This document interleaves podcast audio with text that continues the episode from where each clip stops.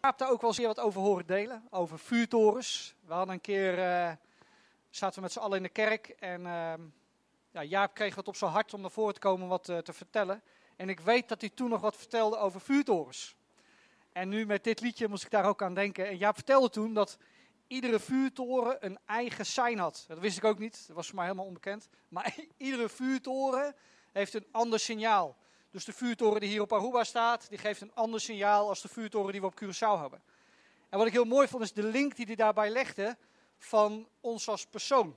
Jij mag je licht laten schijnen daar waar jij bent op jouw manier. God heeft jou hier geplaatst om dat licht te laten delen wat jij in jou hebt, wat hij in jou heeft gelegd. Dus daar moest ik echt aan denken. Mooi liedje. Goed. Um, sorry? Nu viel, nu viel pas het kwartje, zei je dat? Ja. ja. ik ben niet zo snel aan denken. Dus, uh. um, de vorige keer toen ik hier stond, toen heb ik het gehad over uh, de wil van God. Wat is nou Gods wil in jouw leven? En dat het nummer één is dat jij bent gered. En ook drie vragen die ik stelde. De vraag één was, is God nog steeds in ons geïnteresseerd als mens? Heeft Hij inderdaad een meesterplan in ons leven? De vragen die we allemaal hebben en krijgen in ons leven. En hebben we toen ook antwoord op gegeven. Hebben we allemaal behandeld. En vandaag wil ik het gaan hebben over wat de duivel niet wil dat jij weet. Ik denk, de mooiste dag van je leven is de dag van je leven dat jij je leven aan Jezus gaf. En ik denk als we groeien in ons geloof en onze kennis van God, dat we gaan inzien hoe belangrijk die dag echt was. Dat we gaan inzien wat Hij voor ons heeft gedaan. Dat was letterlijk de dag dat we onze adreswijziging doorgaven van hel naar hemel. Dat was de dag dat we van duisternis gingen naar licht. Dat was de dag dat we van de kracht van Satan naar God gingen. Dat was de dag volgens Jezus dat er feest zou zijn in de hemel. Lucas 15, vers 7 zegt: Zo zal er in de hemel meer vreugde zijn over één zondaar die tot inkeer komt, dan over 99 die geen inkeer nodig hebben. Een brul van overwinning van degenen die ons voor zijn gegaan en van de engelen in de hemel. Maar ik moet ook zeggen, dat was ook de dag dat een zeer realistische geestelijke strijd begon. Ja, het is waar.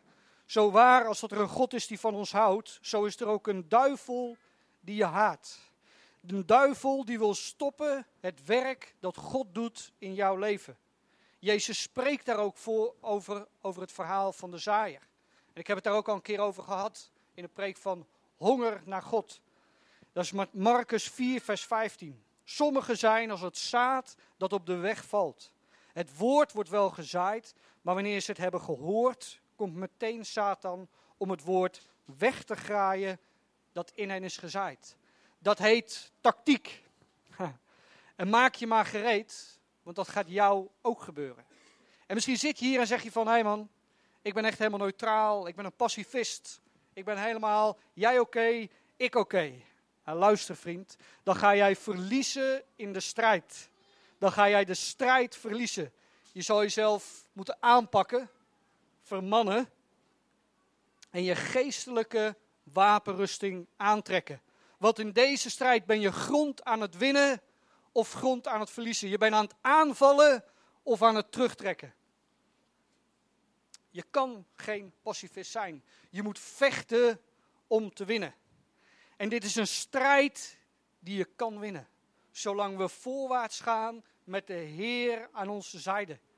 En ik weet nog goed dat toen ik christen werd, dat mensen tegen mij zeiden: Sander, pas op, want de duivel gaat je proberen te verleiden. En ik dacht natuurlijk, de duivel mij verleiden. En ik had daar natuurlijk allerlei beelden van en bij. Van een mannetje met hoorntjes op zijn hoofd, rood en een hooivork in zijn handen. Ik had hem nooit in mijn gedachten ehm, als een tactische speler. Als een meester in verleidingen. Ik zag verleidingen als mogelijkheden. Als dingen in mijn gedachten voorbij kwamen, kon ik denken van, nou, ik probeer dat. of als er andere dingen kwamen, dacht ik van, oh, ik ga dat ook eens proberen. Ik wist niet hoe ik verleidingen moest tegengaan. En ik deed gewoon ergens een beetje wat ik zelf wou. Ik dacht, hoe weet ik nou dat ik verleid word? Totdat ik op een gegeven moment uh, met collega's was en die tegen mij zeiden: hey Sander, weet je wat we gaan doen? We gaan vanavond lekker stappen, we gaan daarheen en we gaan dat doen en zus doen en zo doen. En dat klonk heel aantrekkelijk. Het was verleidelijk en het was echt. En ik wist, dit is het kwaad. Ze hadden geen horentjes, ze hadden geen vork in hun handen, maar ik wist, dit is de verleiding waarover wordt gesproken. Gelukkig ben ik daar toen niet op ingegaan, maar toen dacht ik wel, dit is dus hoe het gaat. De vijand is slim. Hij weet hoe hij ons op de juiste manier moet verleiden, maar onderschat de duivel nooit. Onderschat hem nooit. Hij is een slimme en tactische vijand die vele jaren van ervaring heeft met ons als mensheid. Maar wat nog belangrijker is, hij kan overwonnen worden. En daarom gaan we uitzoeken wat de duivel niet wil dat jij weet. God heeft de duivel niet zo gemaakt zoals wij hem vandaag de dag kennen. God heeft een hoog geplaatste engel gemaakt die wij kennen als Lucifer, zoon van de morgen, morgenster. Lucifer ging in tegen God en in zijn strijd nam hij een derde met de engelen mee. En hij werd, dat werden zijn partners, zijn minions, zijn soldaten, zijn gevallen engelen, zijn demonen. Zijn, die zijn smerige klusjes doen die hem helpen.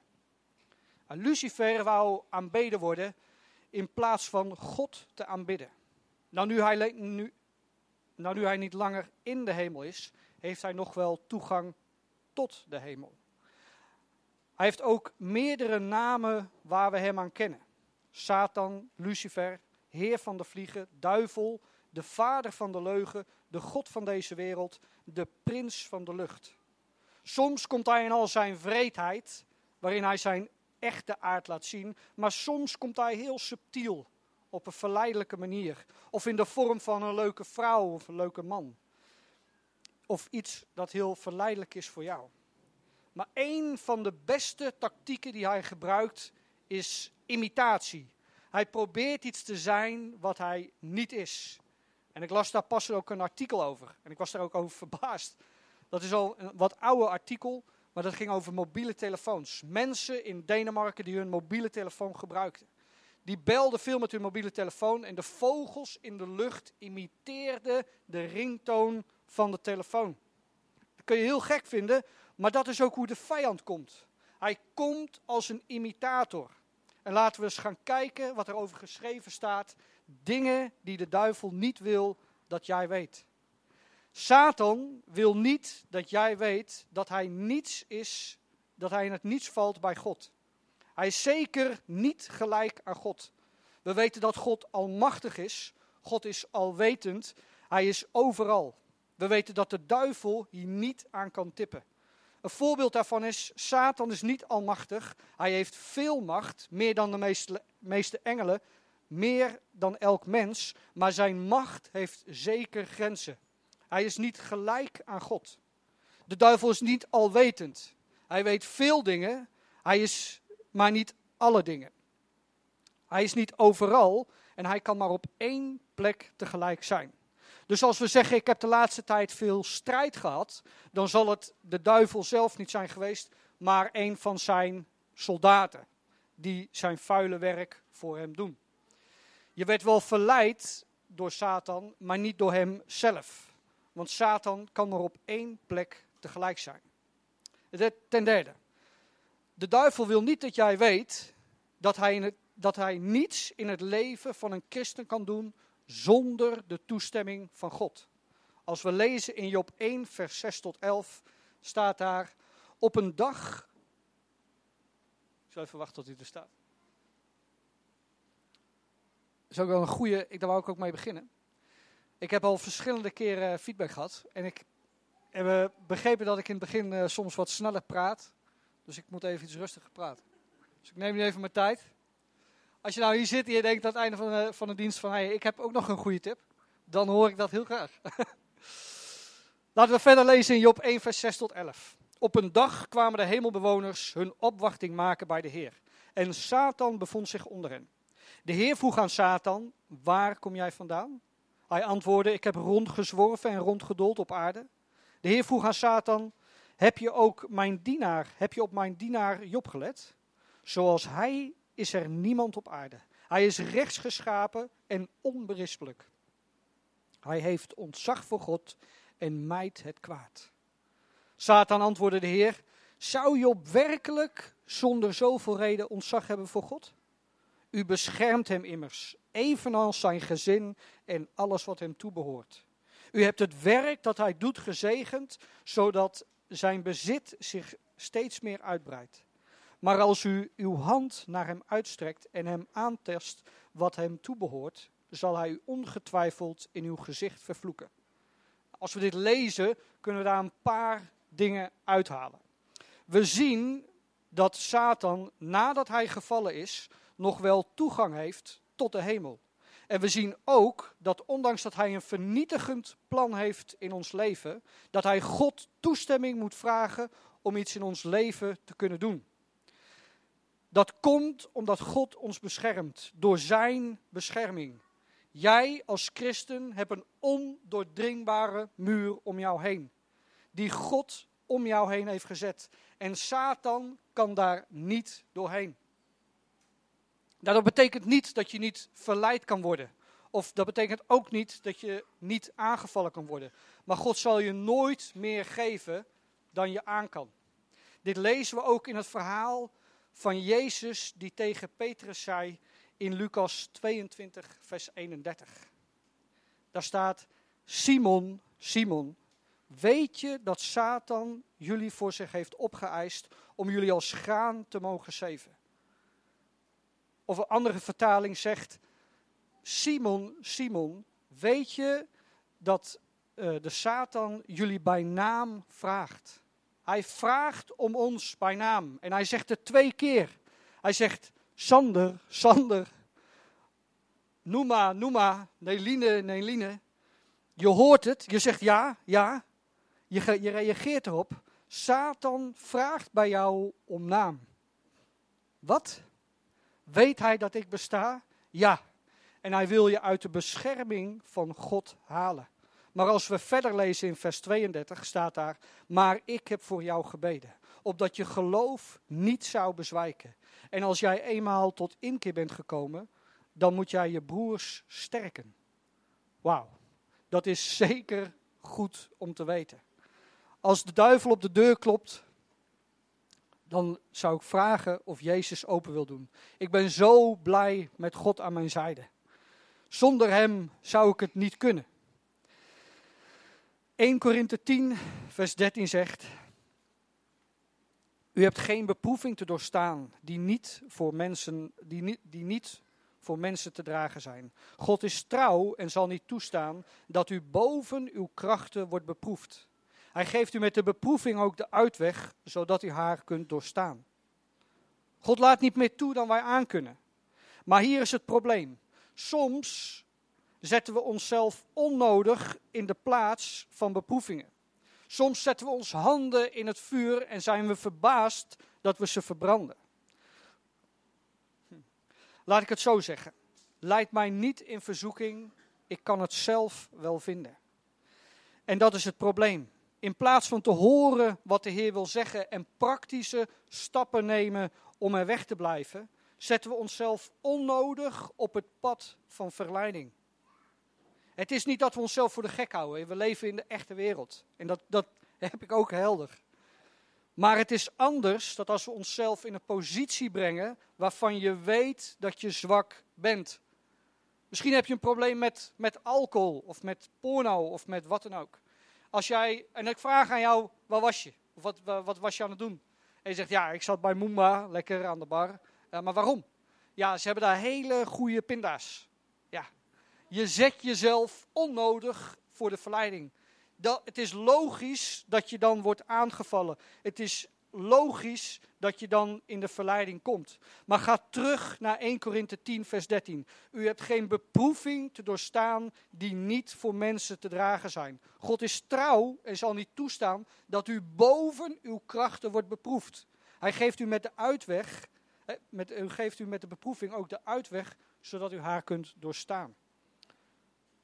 Ook de uitweg, soms is de uitweg gewoon de deur uit de situatie weglopen. We vragen God om een wonder. Heer, ik word verleid, help, kom naar mij toe, ik steun me, help me. En de Heer zegt, loop, pak, doe gewoon, loop door de deur. Dit is het. Ik, we vragen om wonderen, terwijl de uitgang gewoon de deur is. Kijk naar Jozef, jongeman, sterk, wordt verleid door de vrouw van Potifar. Uiteindelijk legt ze al haar waardigheid naast haar neer en trekt hem op het bed. En wat doet Jozef? Hij doet wat iedere jongeman zou doen en rent weg. En soms moeten wij ook praktische stappen nemen om weg te rennen. En we moeten onthouden dat God ons nooit meer zal geven dan we aankunnen. En dat er altijd een uitweg is. Oké. De duivel werkt niet alleen. Hij heeft een goed georganiseerd netwerk van demonen, gevallen engelen om zijn vuile werk te doen. Laten we hier eens naar kijken en hoe we hiermee om moeten gaan. Efeze 6, vers 10 tot 13. Ten, ik neem een slokje water.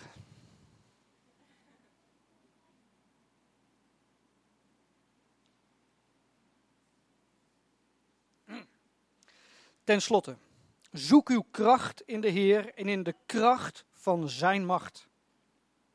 Trek de wapenrusting van God aan om stand te kunnen houden tegen de listen van de duivel. Onze strijd is niet gericht tegen mensen, maar tegen hemelse vorsters, de heersers en machthebbers van de duisternis. Tegen de kwade geesten in de hemelsferen. Neem daarop de wapens op om weerstand te kunnen bieden op de dag van het kwaad, om goed voorbereid stand te kunnen houden. Paulus gebruikt hier een manier om te onderscheiden dat wij niet strijden, maar het is worstelen, vechten. Het gevecht tussen leven en dood, de strijd tot de dood. Het is niet een beetje schaduwboksen of boksen met handschoenen aan. Dit is een gevecht tot de dood waarin we in zitten.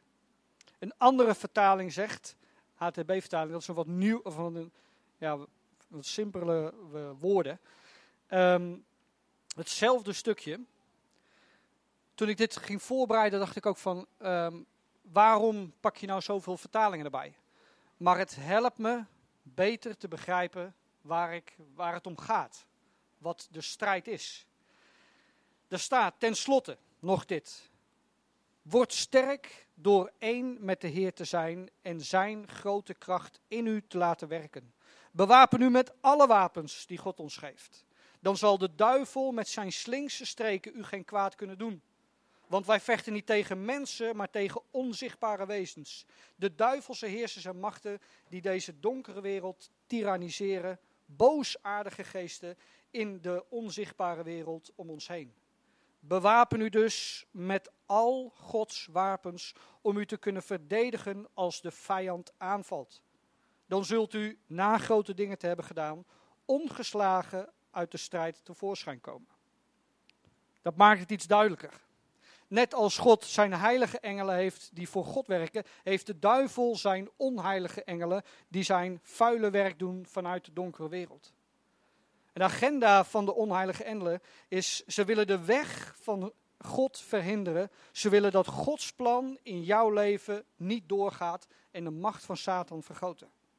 Wanneer wij werken voor God en ons uitstrekken naar dingen die goed doen, goed doen voor andere mensen die het niet verdienen, dan worden we aangevallen door het kwaad. Ja, God laat toe dat het kwaad ons verleidt of ons verhindert. Zelfs de apostel Paulus moest hier ook mee dealen. Hij sprak over een doren in het vlees. We weten niet wat het was en er zijn verschillende theorieën over. Maar een van die theorieën is dat hij een fysiek mankement had. En dat zou goed kunnen na een van de gevechten of stenigingen die hij onderging. Dit is wat Paulus zegt in 2 Korinther 12, vers 7. Niet op de grond van de uitzonderlijke openbaringen die ik heb gekregen. Om te verhinderen dat ik mezelf niet zou verheffen, werd mij een doren in het vlees gestoken. Ik word gekweld door een, door een engel van Satan.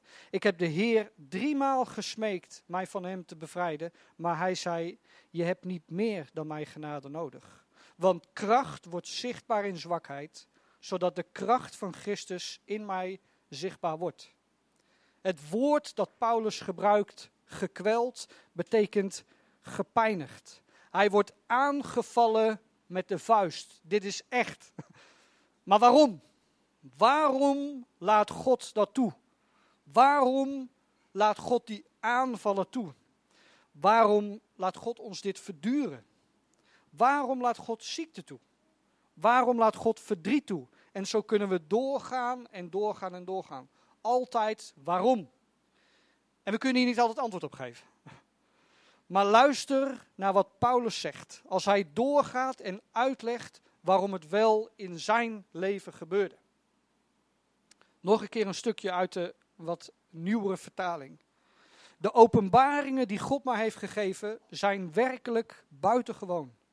Maar omdat hij niet wilde dat ik me daardoor iets zou gaan verbeelden, heeft hij mij pijnlijk laten vernederen door een handlanger van Satan, die mij met als vuisten slaat. Dat kun je als een doren in het vlees noemen. Nee, God zal niet toelaten dat ik mij iets ga verbeelden. Drie keer heb ik de Heer gesmeekt dit lijden te laten ophouden.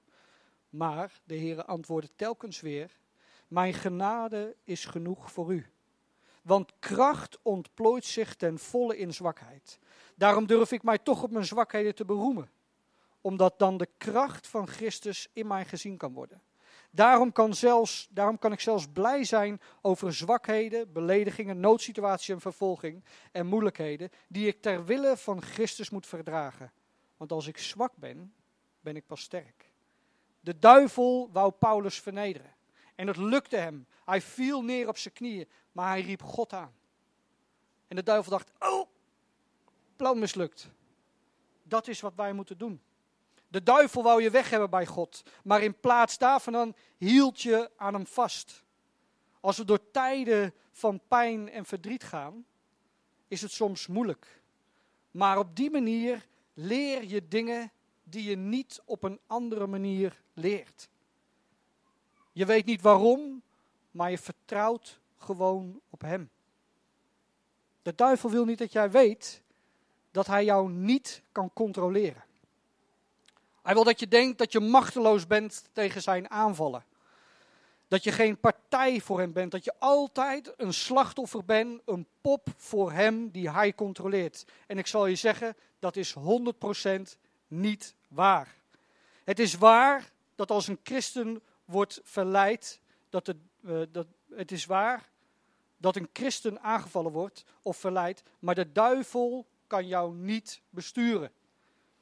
Als wij ons aan hem overgeven, wel. Maar als je de verleiding weerstaat, kun je vrij zijn. En dit is wat je moet weten. Dat God veel groter is dan Satan. De Bijbel zegt in Johannes 4, vers 4, want hij die in u is, is machtiger dan hij die in de wereld is. Als Jezus in jouw hart gaat wonen, word jij een overwinnaar van je hart. En kan iedere, je kunt iedere keer aangevallen worden door het kwaad en denken dat je niet waardig bent. Maar er staat geschreven in 1 Johannes 5, vers 18: We weten dat iemand die uit God geboren is, niet zondigt. De zoon die uit God geboren werd, beschermt hem, zodat het kwaad geen vat op hem heeft. Of we weten dat ieder die een kind van God is, niet zondigt, want de zoon van God beschermt hem en de duivel kan hem niets doen. De duivel kan jou niets maken zonder de toestemming van God. Soms kan je denken dat je nog niet helemaal gered bent. Of dat er nog iets is blijven hangen.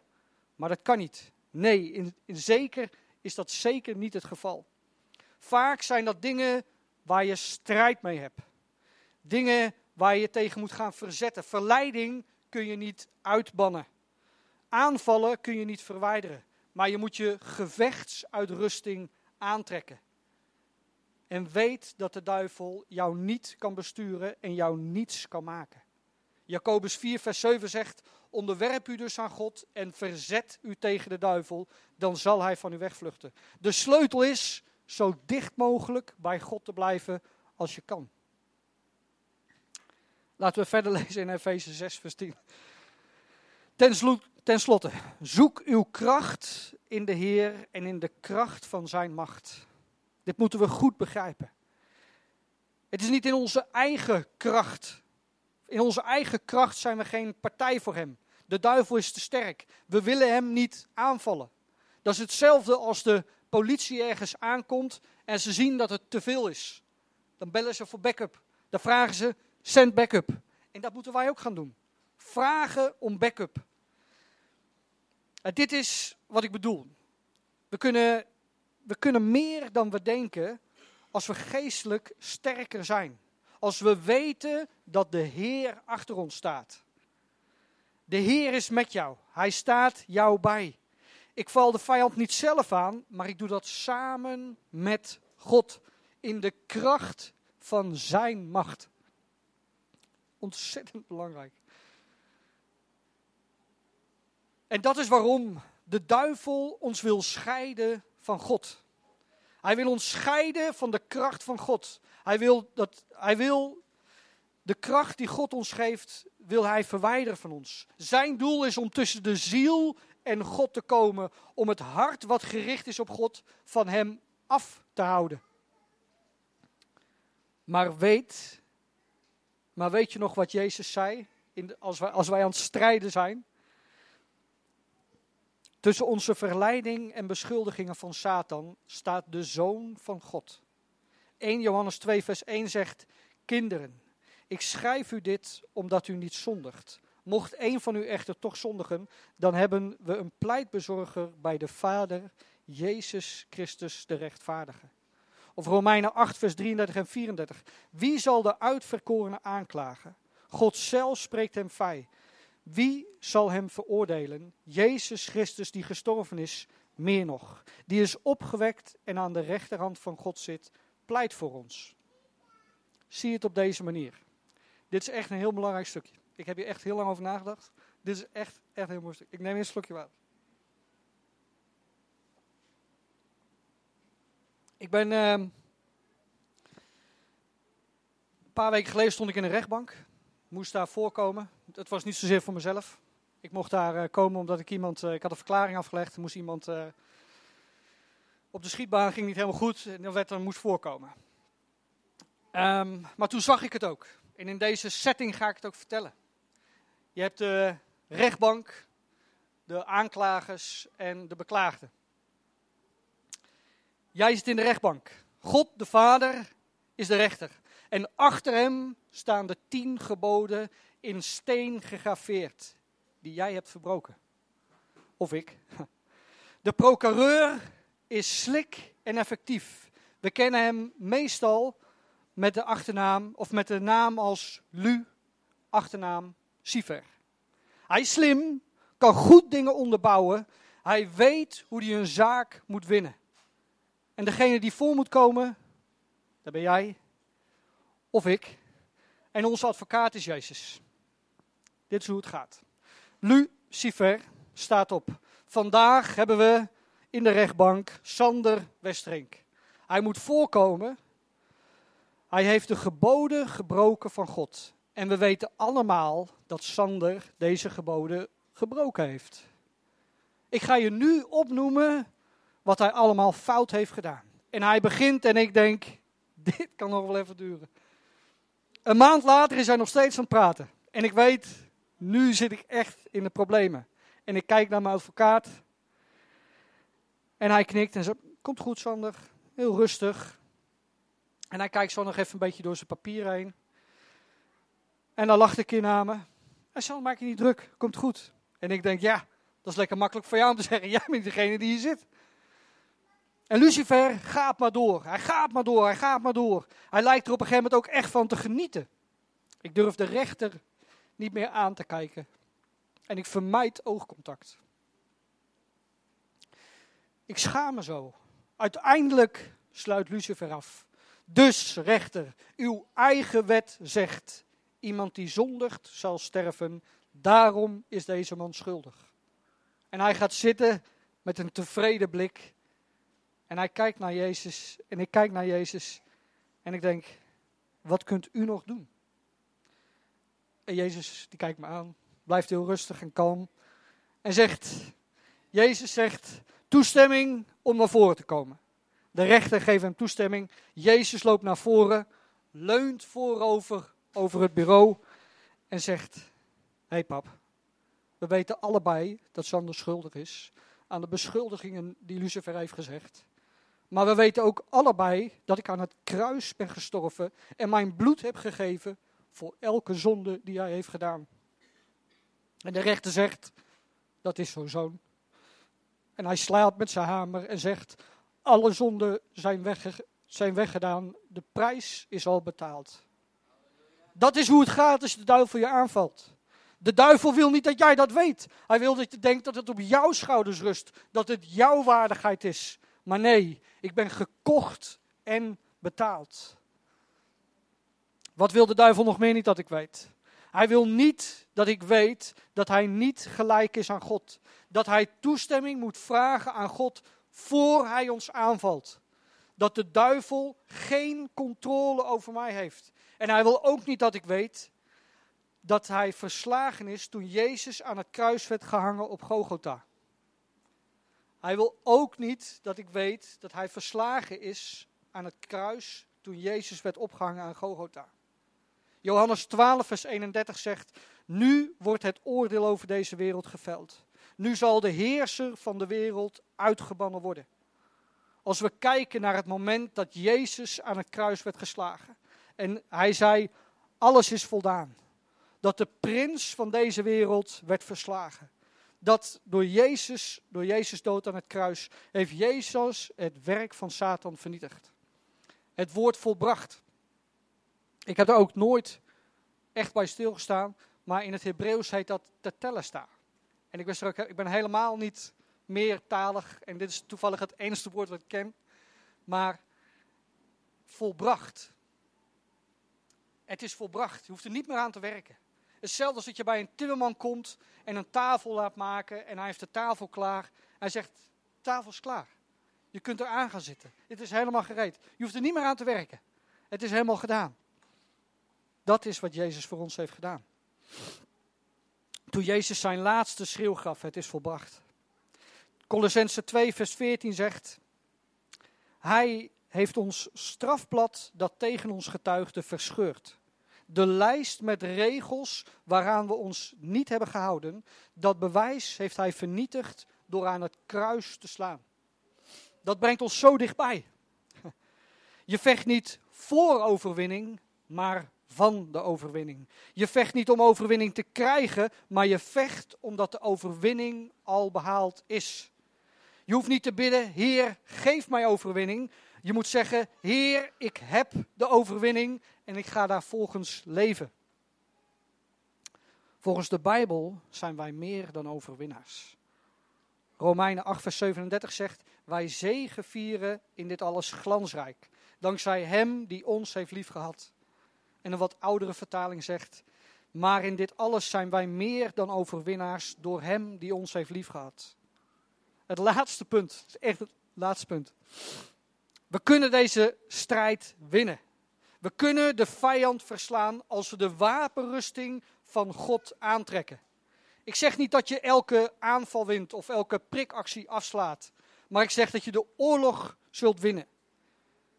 Ik zeg, dat je ik zeg niet dat je nooit meer zult zondigen.